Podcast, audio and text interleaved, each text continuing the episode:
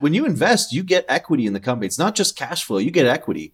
That's a big plan of ours going forward with a, a lot of our growth funds is that we want private equity to be a buyer from us. And basically, like if you got 10 plus locations, they tend to snap them up and they'll overpay too because they typically just have to beat market rate. And I'd love to be a supplier for them. So, like when we have an exit of a portfolio, all the investors in the portfolio get their shares worth of exit value from there.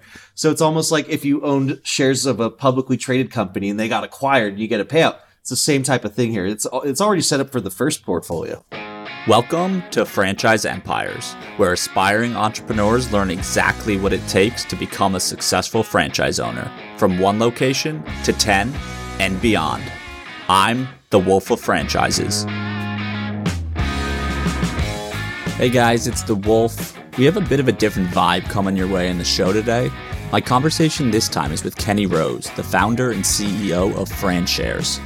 If you've listened to this podcast before, you've probably heard the advertisements that we've done for them, but this is a candid conversation with Kenny where we dive into how exactly FranShares is able to give access to real franchises at just $500 a share, and what that can mean for you as an investor.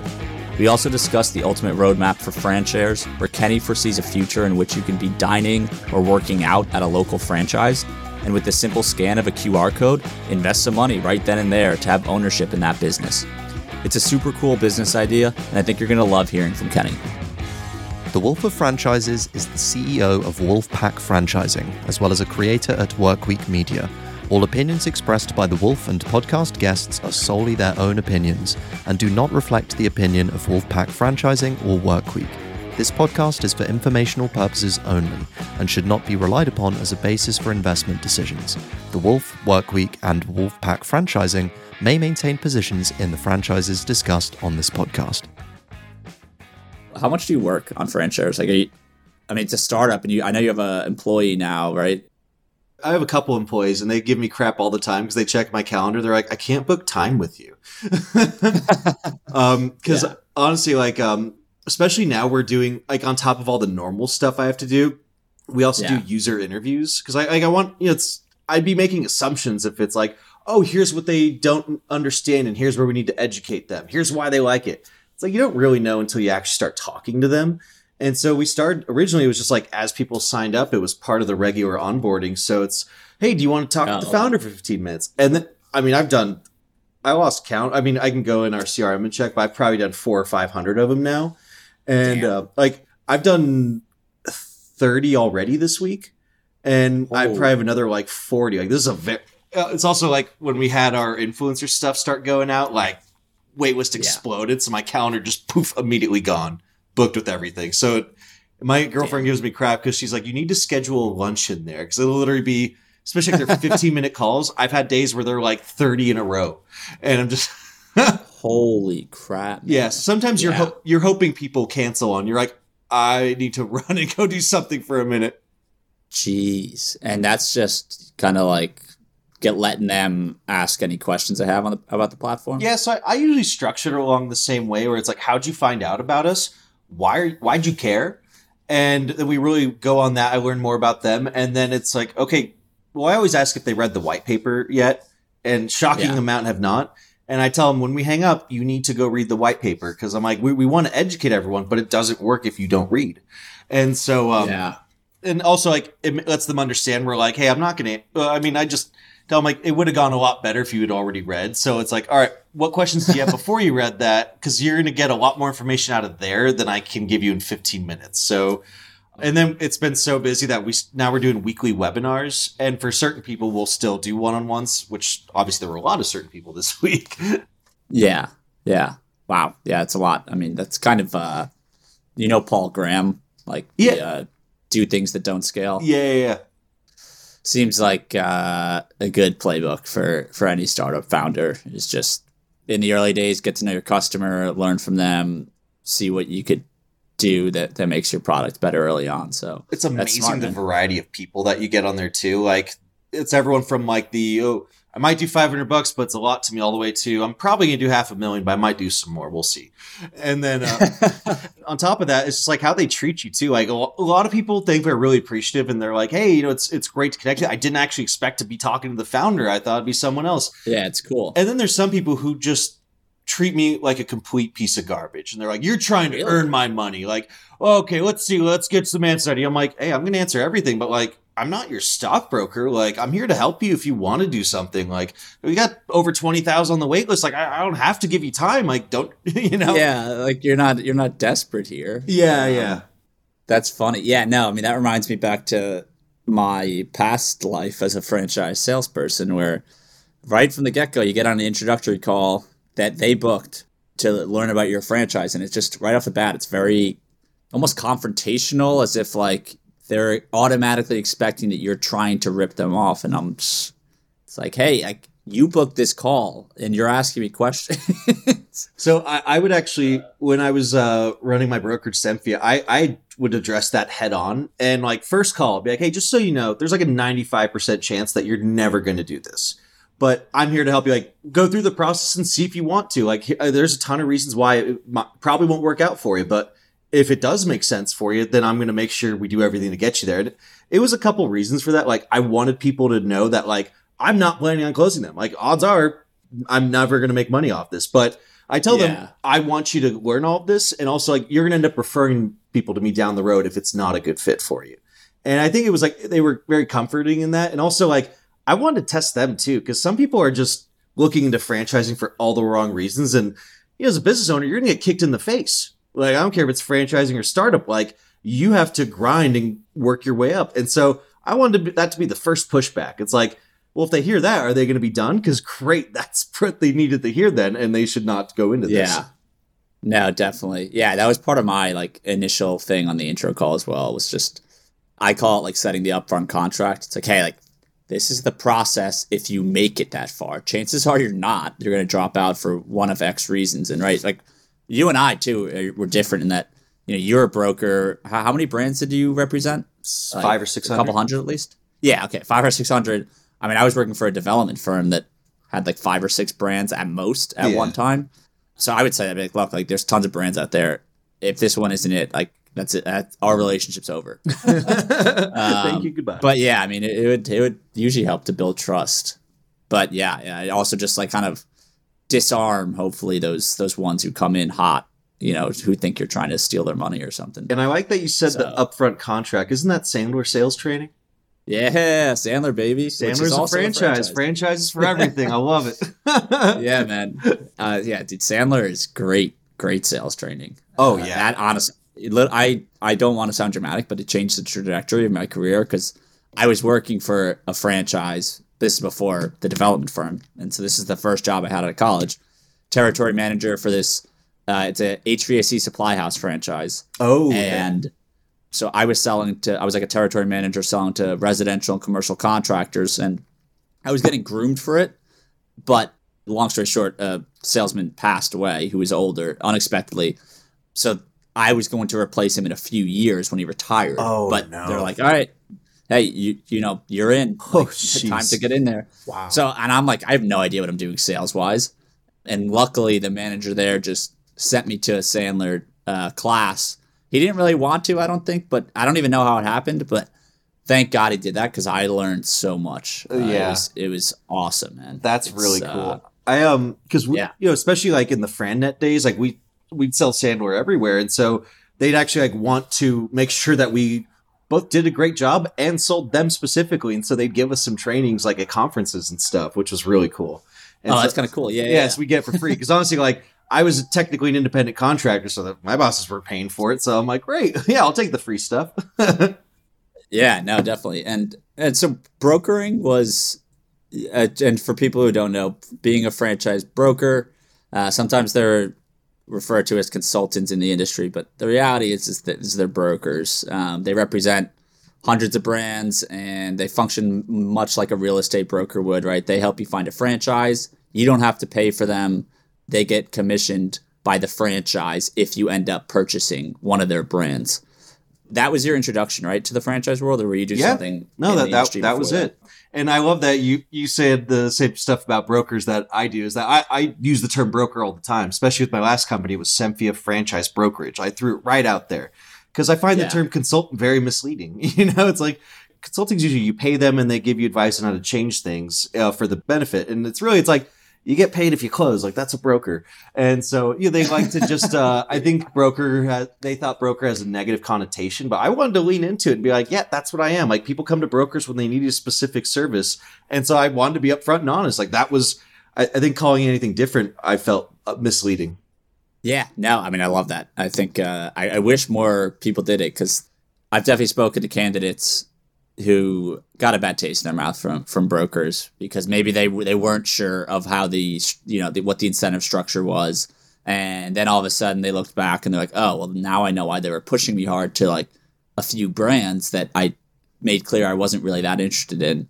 And um, yeah I, I, think there's definitely uh, there, can, there can be issues with that with that model. Well, what was your whole first impression though of just the franchise industry when when you got into it so funny. Um, it's actually um, my ex girlfriend's dad introduced me to franchising. Great guy. Oh, okay. So like I'd known him for years, and um, he was the CEO of a company that coaches CEOs. So like I've always I'd always known him as that. And um, you know, after college, he's like, "Hey, I got a ton of introductions for you. I got, I'd love to get you a job." So I'm like, "Hey, I worked hard to get into Merrill Lynch. I'm going to go get a job there because I'd interned there for two semesters. I'm like, that's that's my career path I set up." And so I went there, got the job was there for a year or two, hated it. I was like, I need to get out of this immediately. And um, I started talking to him like, hey, you know, Jim, I, would love to start taking you up on uh, on your offer. And then he threw me an absolute curveball, and he's like, what do you know about franchising? I'm like franchising, like what do you know about it? I'm thinking like McDonald's, Subway, KFC, like literally everyone listening originally yeah. was like. And he's like, did you know my company's a franchise? I'm like, you're a franchise? He's like, yeah. I'm like, I didn't know that was franchise. He says they have franchises for everything and he'd been working with FranNet for years on the brokerage side. And so he said, I want you to meet a couple guys. And um, they were my mentors in the franchise industry. And they, you know, owned uh, the Southern California territory. And so I started off in business development for him. But it was kind of like when I had my first interview to actually be an intern at Merrill Lynch, it was just like, I didn't know what it was. And I've got an inquisitive mind. So I asked a hundred questions. And um, you know, I, th- I think uh, they saw me connecting with it very quickly because, like, my dad's always been an entrepreneur. I would have loved to have been an entrepreneur back then, but I didn't have a specific yeah. idea. You know, it's hard to like have the idea that's going to like really carry or have the systems in place. So I'm hearing this yeah. and I'm like, man, this is a great. F-. And funny enough, like I said, they have a franchise for everything. FranNet is a franchise too, so it's a franchise brokerage franchise. it's that's like the most meta thing I've heard. Yeah. Wait, so he was the CEO of his own FranNet franchise? He was the franchisee of uh, that territory. Yeah, yeah, okay, okay, all right. You know, I, I, get in a little loose area when it comes to like being the CEO of a franchise when it's your franchisee because uh, I, I, know there's some people who mislead others by saying they're like the president of the company or the CEO of that, and it's just like, well, you got to be specific about that. You were of that territory, you know, like if yeah, yeah, no, for sure, for sure. Oh, interesting. Okay, so I didn't know that. So w- where do you go from there? You're a broker for a few years, and obviously you went to Semfia. So you just figured I'd rather be the top deal maker versus working within the system of you know supporting another broker. Yeah, well, you know, originally I started off doing business development for him, and so I was going to like a bunch of networking events, uh, driving all over Southern California, and you know, then they brought me up and made me a full fledged broker. And then I was starting off helping out in Orange County and then eventually took over like half of LA County for him. And, um, you know, I was doing it for, I don't know, like a year or two of running that territory. And then, you know, got to this point of where it was like my lease was coming up and, you know, just was thinking about life. You know, like I had moved to Redondo Beach in yeah. South Bay of LA and I always said I'd never move to LA, but I was like, it's an opportunity I couldn't pass up. But you know, my first year's coming up there, and I'm like, okay, well, what's the next move? I gotta be thinking long term because I, I can't buy this company. You know, like they're the franchisees. They'd been the franchisees for like 30 years. They were not selling it. And so yeah. um, I was like, what's the next move? And so yeah, I'm thinking about reflecting, and it's like, you know, all the con- they would do two conventions a year. And like I felt like every convention I was going to, they're doing a new seminar on something that I'd come up with pretty much, and then they were expanding on it and teaching it to everyone else. Then it got to, um, you know, uh, when I went to one of the broker trainings for them, and literally flip open the training manual. I'm like, these are my emails. Like, why are my emails in your book? I was like, oh, I didn't get paid for that. Okay. And then um, also, there's other thing like this book here uh, is uh, I'm a uh, one of the 15 business thought leaders in an Amazon bestseller, and I actually had to pay to help them get it published, and it is a Amazon bestseller, and I do not get royalties on it. So I'm like, okay, I think I'm helping you guys more than you're helping me at this point. Yeah. And uh, so, and between that and all this stuff, I was like, I've learned it all. It's been five years about. I'm going to go out and start on my own.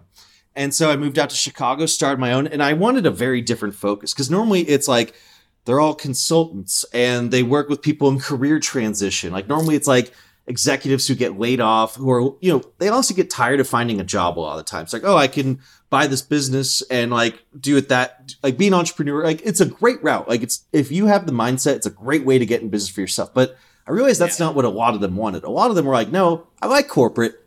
I want a side business. I think this is the way to do a side business, especially like semi-absentee franchises were coming up more and more because all the technology's there to you know yeah. have a lot of them like run automatic not automatically but like you can manage the manager a lot easier with all the technology there so i was like exactly i want to dive headfirst into that side of things and um especially coming with the merrill lynch background it was okay i I know how to sell investments and I know franchising. So let's sell franchising as an investment. And so I really focused on that. And then um, I just had a big push on like education too. Like everyone hears me talk about it constantly. I did it with Semfia too. I want people to learn about it. And then, uh, yeah, just kind of took off from there. Wow. Okay. What concepts did you either find the most success with, like, meaning like w- that candidates were interested in, or just some of your favorite concepts if you were representing, you know, 500 to 600?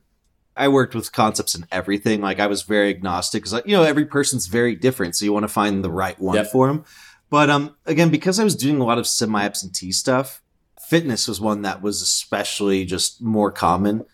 I'd say that and hair care came up a whole lot. Oh, really? My favorite ones are the weird ones, My, uh, the ones that like people just do not think of as being a business, like waste management, dryer vent cleaning, window yeah. washing, like things that people don't think of as like, and they're all around. People just like don't see as like, oh, that's a business. And it's like those are the ones I like yeah. because people tend to like the more flashier stuff, and everyone always comes in asking about McDonald's. I'm like, why do you want a McDonald's? And I'm like, well, it's the Golden Arches. Everyone knows it. It's everywhere. I'm like, well, there's a lot of brands like that. What are you looking for out of it? And they, yeah. you know, we start talking more. I'm like, so you want to make money? They're like, yeah. I'm like, great. Well, you know, one McDonald's is kind of harder to do that. They're very expensive. It's very tight margins. Like if you want to, if you want 50 McDonald's, you'll make money like you're saying, but like, why not, you know, for the cost of one McDonald's, why don't you do five supercuts? They're like, I can do that. I'm like, yeah, yeah. You don't have as big of a storefront. You don't have as many employees. You don't have a, to build a kitchen. And they're like, oh, well, that makes sense. Cause it's just that people don't know about franchising. They like, they have an idea. And then when they start learning, they're like, oh crap, this is actually, I was looking in a totally different direction than what I meant to go in it's a pretty similar mindset to what, what I have and uh, what I learned, you know, from being at the dev firm was just that the, the best and the most successful multi-unit operators were the ones who, like you said, right, like just find a good concept with good unit unit economics, build out multiple of them, right? Like the lower the the real estate was more attractive, less labor is always a good thing, and or even just if you can do a, like a GM to a location, essentially, like a like a manager per yeah. store, and then you're just managing the managers, um, or even you know maybe you're the first manager, and then after that, you know after a few locations you hire someone and, and kind of outsource it. But uh, yeah, that's definitely the the playbook that seemed to be the best with uh, multi-unit operators. Yeah, so you really got to have that like empire building mindset going into because a lot of people just try cheaping out right off the bat. They're like, oh, you know, they recommend spending seventy thousand on a GM. Well, you know what? I can find one for fifty, and they're going to be great. It's like yeah, you can find one for 50. It's not going to be a good one for 50. But yeah. that's where people do is they start cheaping out in these different areas. They're on the empire building mentality where it's like, no, if I'm in empire mode, instead of 70, I'm going to spend 90 because I want the yeah. best. And I want the one who's going to bring the best employees, crank out the best numbers, and make my ROI higher in the long run. It's like you can see 20 grand in the short run or what 20 grand gets you in the long run. Exactly. Yeah. The, the long term mindset's key. And right? Because I mean, you start getting turnover early on as you're building new locations, and you can just can find yourself in really tough spots, and especially right if you're going for that semi absentee role where maybe you have a job still. I mean, it's just man, just huge. yeah, and yeah. I I don't know why people always overspend if you can, and if you can't, like wait until you can. That's that's how it should be. yeah, no, definitely. All right, well, so when did you decide? Uh, and maybe it wasn't that you know, you, you tell me, was it that you got sick of or just tired of, of the broker game? Or, you know, was it a push or a pull to franchise? And how did that idea develop? Man, I got thrown off a cliff that I had to do this right then because I actually had the idea for FranShares right around when I was starting Semfia. And that was part of the reason of starting it was I was like, so this is six, seven years ago. I heard about yeah. Fundrise and their Series A. And I started diving yep. all into Fundrise. And I'm like, oh gosh, I can do this for franchising. It had a lot that needed to be fleshed out. And also, like, I yeah. didn't see myself personally as someone who was fundable by like venture capital. I was like, I'm, I'm not there yet. So I, I wanted to get there. And I also knew that, like, what people in the franchise industry tend to get in their tracks and they stay in their tracks and they don't think, what can I do differently? So I was like, I don't think no one's going to beat me to this idea. And so I was like, okay, let me go build this other company, make myself extremely fundable, and then we'll start FranShares. It wasn't even called that then. I, I, didn't have a name at the time. So then I, you know, big part of doing what I did with Semfia was like become a thought leader in the space. You're already off to a hell of a better start than I did, at it. So you know, sky's the limit for you. But you know, I started off just writing on Quora and answering questions, and um, you know, honestly, I, I had a big break on there where um, I answered one about uh, how much a Chick Fil A franchise costs, and um, it's insane oh, yeah, because yeah, it, it's insane because you know when you write answers, you get people engaging and upvoting it with it. Because I didn't even know they're sneakily one of the most visited websites. It's like 300 million users a month. So I answer a question and then as people upvote it and they see that's got good engagement, they'll send it in their like daily emails. They call it a daily digest. And so then it's like we just sent your answer to 500 people. And I was like, oh my gosh, that's awesome. And then they gauge how people react to that if they should send it to yeah. more. And so then it's like, hey, we sent it to a thousand. Hey, we sent it to 20,000. Every time I'm like losing my mind. And then like, it was like, then like, hey, we sent it to a million. And I'm, oh my gosh, I'll never forget. I was in an elevator actually. Thankfully, I had a reception. I, I think I was on my way to a party too. And it's, we just sent your answer to 20 million people. And I, I, I, just walk in and just my jaws drop. They're like, "What's going on?" And I just show them the the notification. I even opened it yet. They're, uh, we all just lost our minds. So until they sent it to 40 million people, and uh, it just kept taking off from there. It got cited a bunch of articles. I remember um, not long after this, I was uh, reading the Hustle. Uh, which I, you're a Hustle reader too, right? Yeah, yeah, yeah. Well, the the Workweek crew, you know. So now that I'm working with them and partner with them in the content, like yeah, the core like the founders are from the hustle. Oh okay there you go. That that makes sense. Yeah, yeah. especially when the hustle got acquired by hubspot i was so excited for them but um yeah. yes yeah, so, well hopefully Workweek's not mad we're talking about them oh no they'd be excited for no no. Um yeah yeah. yeah so uh, i was reading the daily newsletters and one of them said hey we're writing an article on chick-fil-a. Does anyone have any insights into it? It's like reach out. And then um they book a call with me and i'm talking to zach crockett. He's like the head writer for the sunday stories and he's like this is crazy. I actually have your answer open in another tab. You're like the guy I wanted to talk to. I'm like, perfect. And so then they end up writing a whole Sunday story about it. And um, beginning of last year, they sent out their, it was one of their top stories for the entire year of the hustle. It went viral, man. That was that was a sick write up because I, I love I love that Sunday. I mean, they still do it. The Sunday edition is awesome. They always have um, such amazing things in there. You're just like, why did you even think that this was a thing to write on? And then how did you get so in depth on it? It's incredible. Yeah, Zach does a does a killer job. Uh, I'm curious, like, what uh, drove more to Semfia? The the the Quora, like, did your was your phone or email blowing up from that, or was that much more an awareness? I'd say it was more of an awareness thing. Like, I'd get some coming from there, but honestly, it was it was a combination. Like, you have to start stacking up these different routes where people find you. Because another one is, um, you ever heard of uh, HARO? Help a reporter out.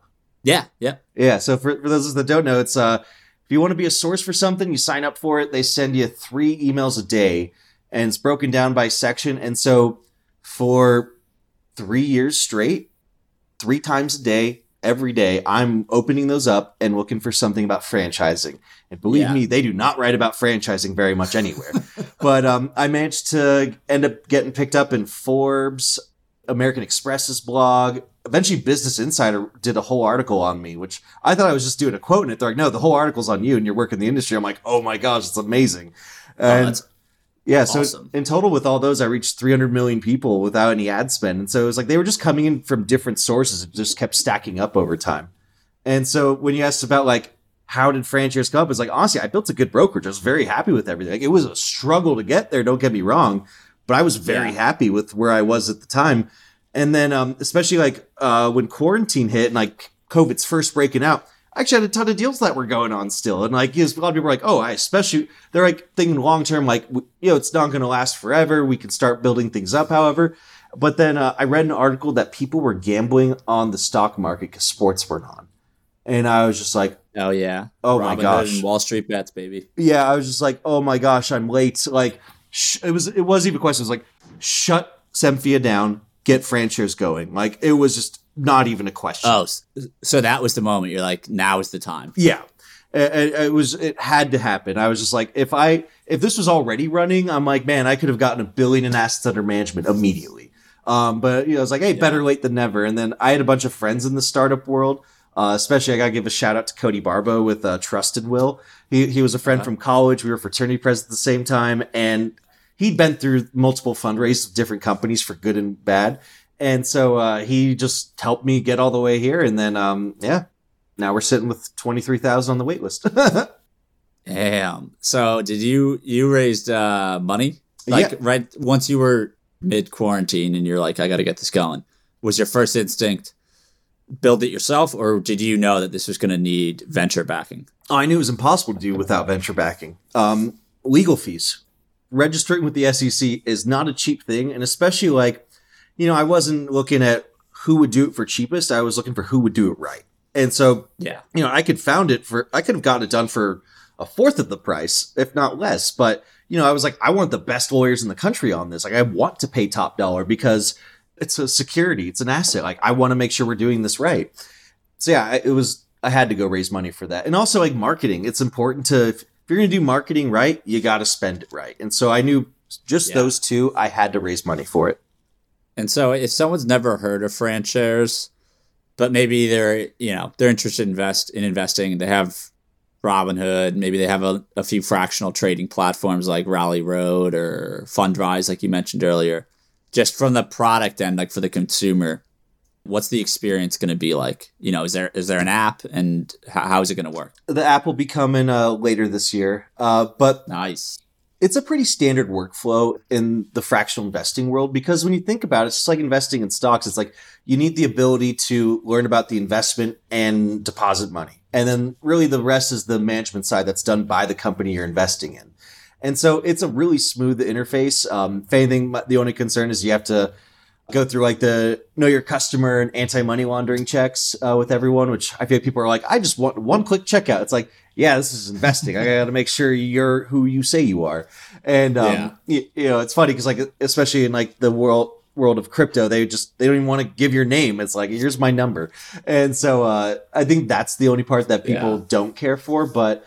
You know, realistically, it's a great interface to be able to go in, learn everything about the franchises that you're investing in. Like, I'm about over education. So I want people to know everything about the franchises, the leadership teams, why we chose them, you know, what their locations make normally, uh, how much they cost. Because I, I feel like there's just so little transparency going on that there needs to be something that is. And that's a great thing about franchising is like everything's regulated by the Federal Trade Commission. So a lot of our stuff we, we're pulling from the Federal Trade Commission filings, and we're like, hey, we're not giving you the numbers. This is the stuff that they put out that is regulated by the FTC.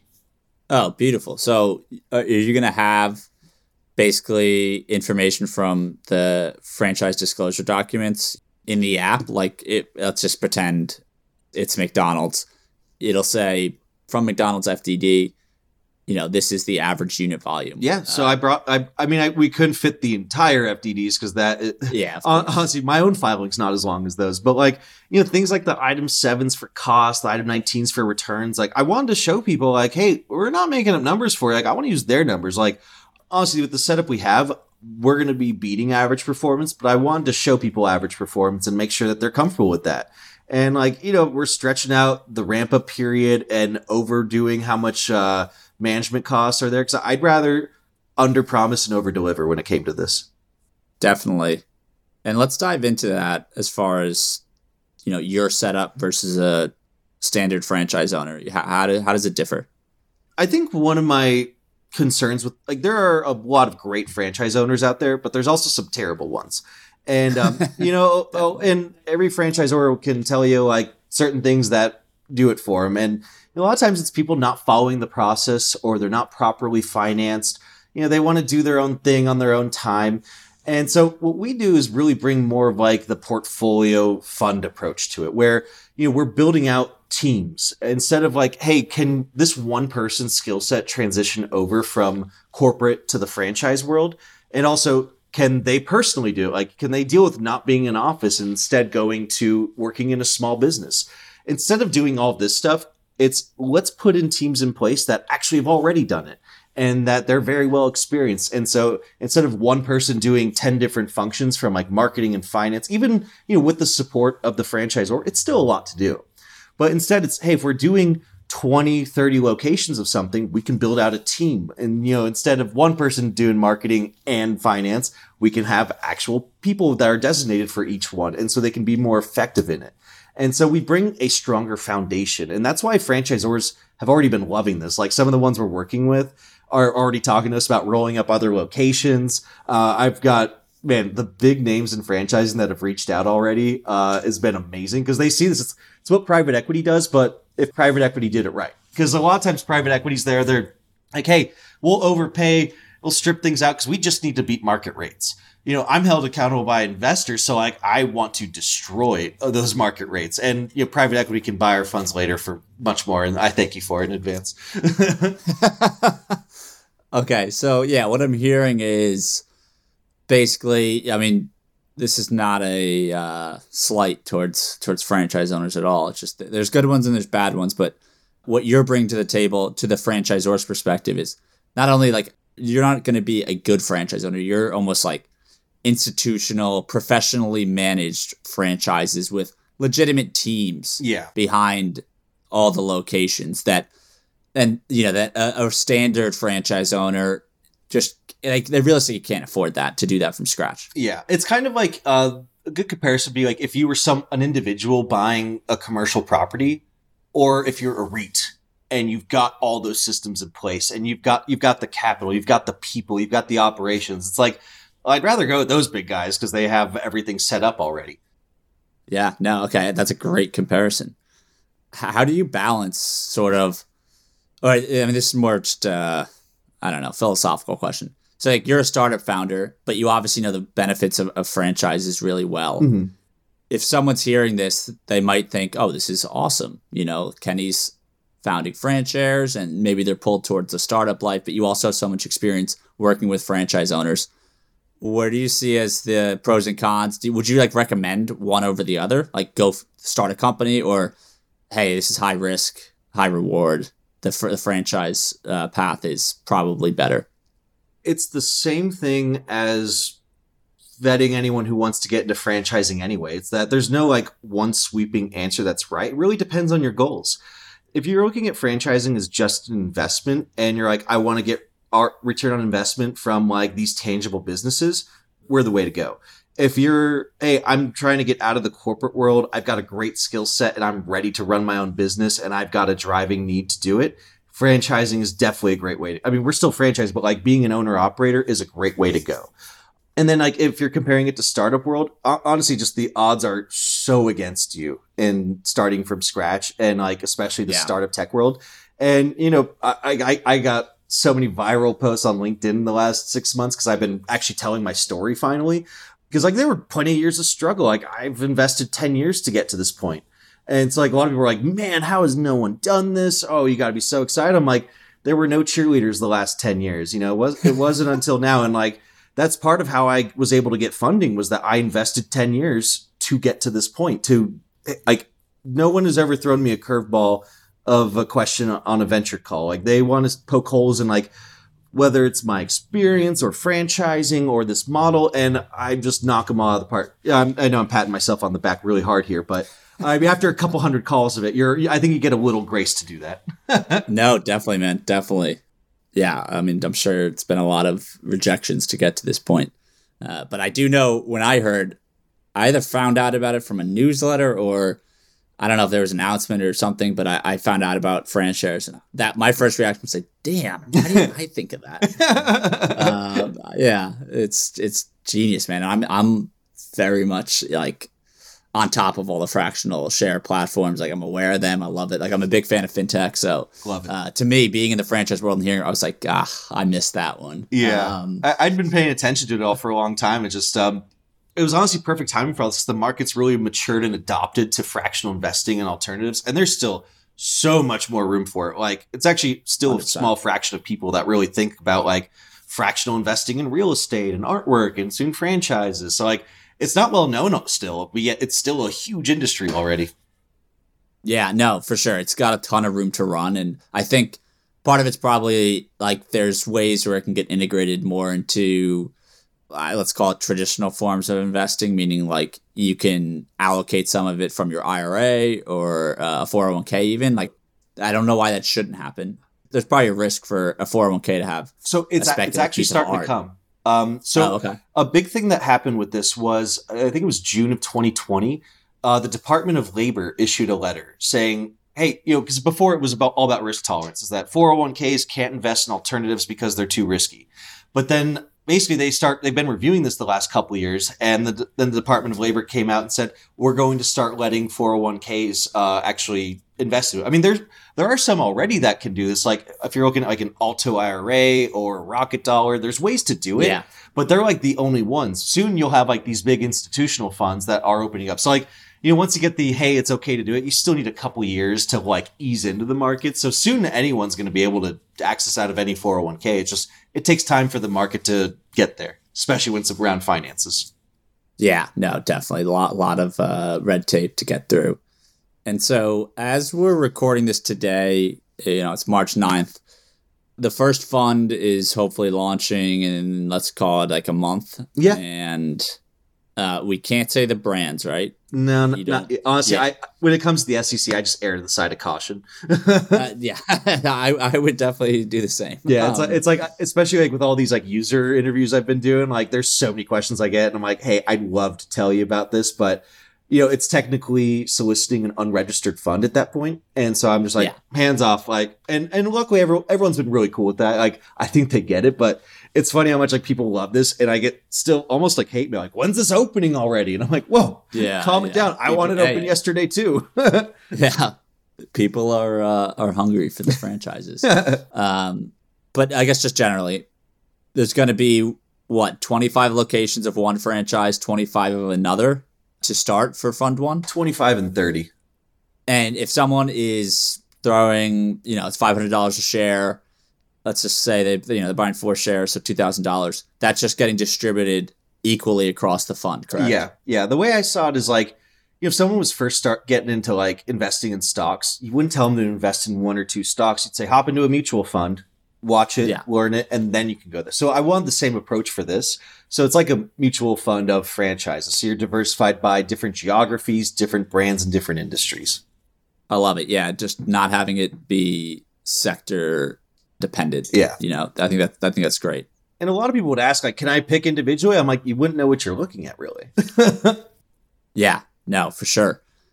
And as you grow, you know, let's say this first fund obviously been building a massive wait list. I would imagine it, will be oversubscribed uh, once you're officially able to, you know, o- open it up. I think we can fill this fund four times over already. it's amazing. As you add brands, is it kind of like a rinse and repeat playbook? Just what you're going to be doing for these first two brands, just keep doing that for other brands, or is there almost other financial products or as realms that you can go down. You're you're getting there, yeah. Uh, that's how I viewed that. Is that I'm like any financial product that exists outside of shorting stuff, I want to have a product for. So like this first fund is a growth fund. Uh, the next portfolio is going to be an income portfolio. And so like they'll have like different objectives and structures based on what investor goals are. Cause you know, like some people don't want things like the first fund and they're going to want the second one instead. Other people want to diversify across the two and more. So we'll have a lot of different ones going forward, but one of the big things I really want to get towards is like this localization effect where, you know, like I'm in Chicago, I want to own the things I go to every day. You know, I'd like to go get a haircut at like a Supercuts I own or get my oil changed at a Meineke I own. Go work out yeah. at the Orangetheory I own. And so like I think people could like people really get that's a power powerful feeling right there is walking around your town and going to things that you co-own.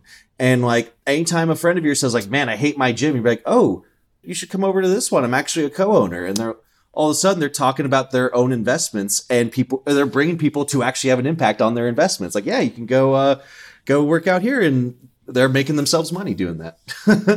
yeah, yeah, yeah. So at, at scale this could be just you know, you you could theoretically be segmenting by geography so that you can actually target and say, I want to buy the franchises in my town. Yeah. Well, eventually, I want you to just scan a QR code and buy some shares of the place you were just eating from.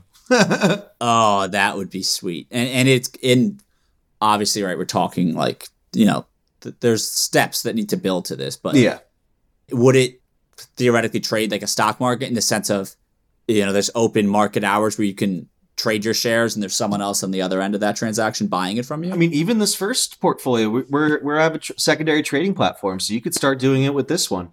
But eventually, I'd like it to do like on other levels where you're trading other types of shares, other classes, stuff like that.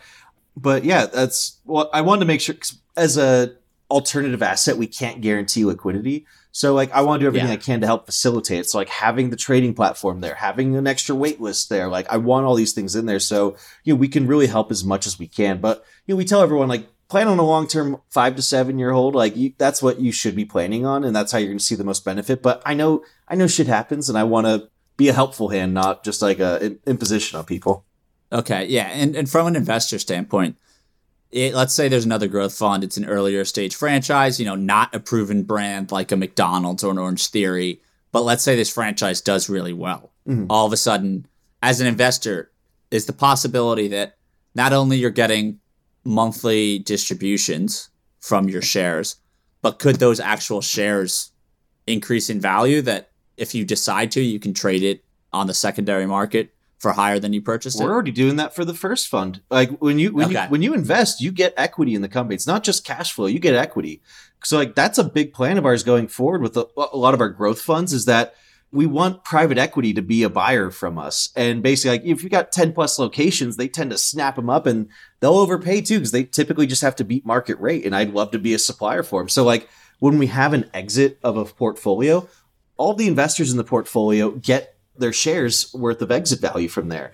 So it's almost like if you owned shares of a publicly traded company and they got acquired, you get a payout. It's the same type of thing here. It's it's already set up for the first portfolio. Beautiful. I love that. Yeah, and I mean I think that just uh I, I gotta imagine like the reception has been pretty easy then for for investors, right? Yeah, there's so many really, especially like the, yeah, and the higher level ones too. We got a ton of family offices reaching out, institutional capital starting to reach out to, bunch of private equity groups. So like the demand's there, and we're just excited to get it out there for people. Fantastic.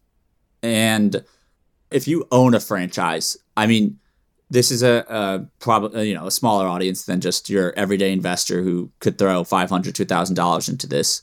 I feel like that's kind of your your main target. Is just giving lowering the the barrier to entry for them.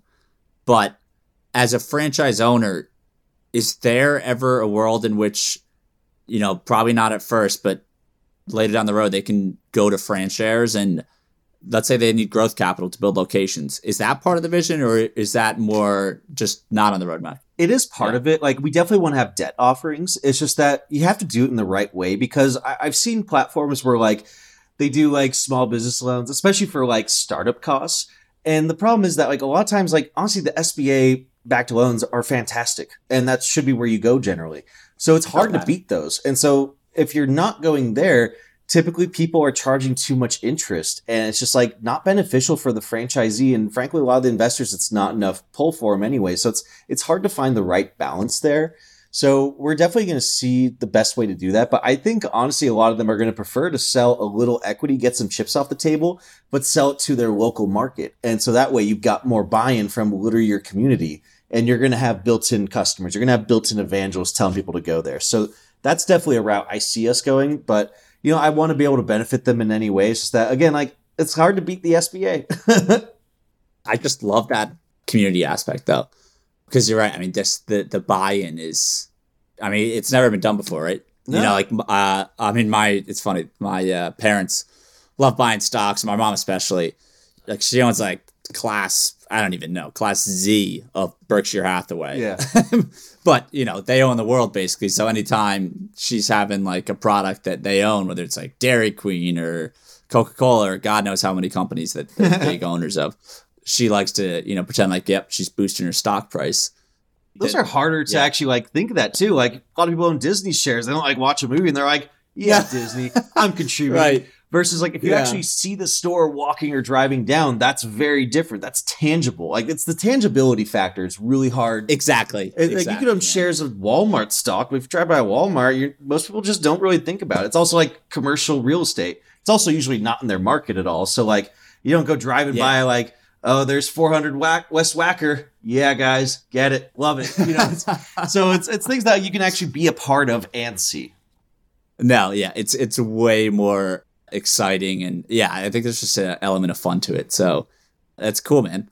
Yeah, I guess uh, any anything I didn't touch on that you'd want to get out, but I, I feel like we've covered kind of the mission and just how it's going to work for investors.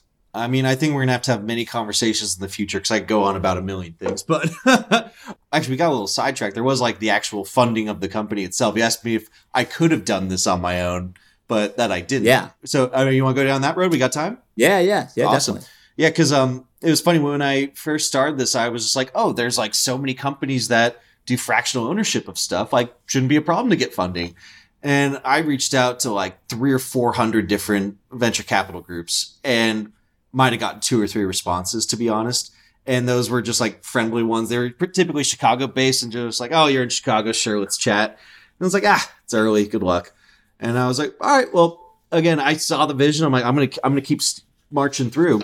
And so I actually started off, I did a little backwards. Normally you have a venture capital group lead the round and then you fill it with other investors. Since yeah. venture was talking to me, I went and found angel investors first. And, uh, it's amazing how much that narrative changes when uh, you know you're talking to people who are like closer to the industry or just like on a more personal level where they don't get the offers as often. Because yeah. I ended up raising almost six hundred thousand in like three weeks. Uh, then I started going back to the venture capital groups, and it's amazing when you say, "Hey, I have over half a million. They all of a sudden their t- tune changes a lot, and they're just yeah. like, like, "Oh yeah, let's talk." And um, th- I mean, everyone was so receptive; it was great. But I got a lot of the same feedback. It was, "This is a great idea you're definitely the guy to do it. I don't know anything about franchises. And that was just like always the nail hit in the coffin. I'm just like, great. I got to find someone in, v- in VC who knows franchises. Like, all right, here we go. And, um, but it was great because everyone understood where this was going that they would at least want yeah. to refer you to someone that might be more in, the, in that space or especially like sometimes they invest later stage and like you're too early but let me refer you to this person because they're going to help you out and then you're going to remember me and so um, then eventually I got introduced to Chicago Ventures, which is great. They're down the street from me. And they were coming off home run after home run. Cameo, Project 44, M1 Finance. They had like six or seven companies turn into unicorns, a uh, billion dollar yeah. valuation in the same year. And so I got introduced to them. And, um, you know, I'm talking to a couple people from like the, uh, you know, lower level to like get the conversations going. And then eventually I'm finally getting introduced to the founder or one of the founders of the fund, Stuart Larkins. And right before Stuart hops on, my uh, analyst I was working with tells me like, "Hey, I just found out he's actually invested in franchising before." I'm like, "What? How do you never mention this before?" he's like, "I just found out." I'm like, "Oh my god!"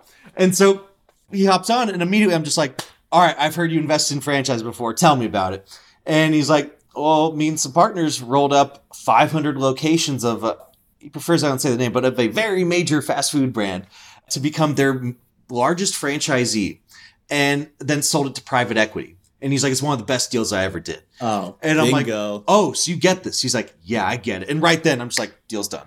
He got yeah, it. You're we're, in. we're you're done. In. And um, they were just the perfect group to work with. And like some of their LPs are large franchisees too. And so I just like amazing connections coming out of it. Like it was it, it, was just perfect. And so I couldn't be happier to be uh, working with them. That's great, man. Yeah, I mean, franchising is just such a. If you're on the inside, you can see the potential through. You know, there's tons of ways to make money in the yeah. franchise world, but if you're not in it, it's it's always like it's just too foreign of a concept to to really want to dive in. Yeah, and so, maybe they think about like some someone stuck behind a fast food counter who hates life. Like that's kind of the, the vision they get, and it's just like that's not I mean, it. it's like uh a credit to McDonald's, but to, for for how big they are, and but it, it is kind of annoying. Like the mind share, they have a the monopoly on the mind share of what franchising means to society. I feel. Like. Well, you know, I, I have a theory on why that is too, because I, I, I hear that all the time too, obviously. And what what I yeah. say is that like, because franchising is about having the business systems in place to you know establish market dominance and also scale and all these things. And when, yep. the thing is, fast food is one of the most competitive industries known to man. So if you're in one of the most competitive industries known to man, what part of the business system do you really need? Marketing. And so they're the ones that yep. are in the most competitive, so they have to market the most, so people hear about them the most. But then, you know, and then all the other ones, like you just don't hear about them because they don't have to market as much. They win your business in other ways. And so, um, you know, I, th- I think FranShares is going to change that. I think you're going to change that. I think franchising as a whole is going to have a very different decade or two coming up because I think people people love the idea of working for themselves and being self-employed and you know making their own way in the world, but they think startup is the way to do it.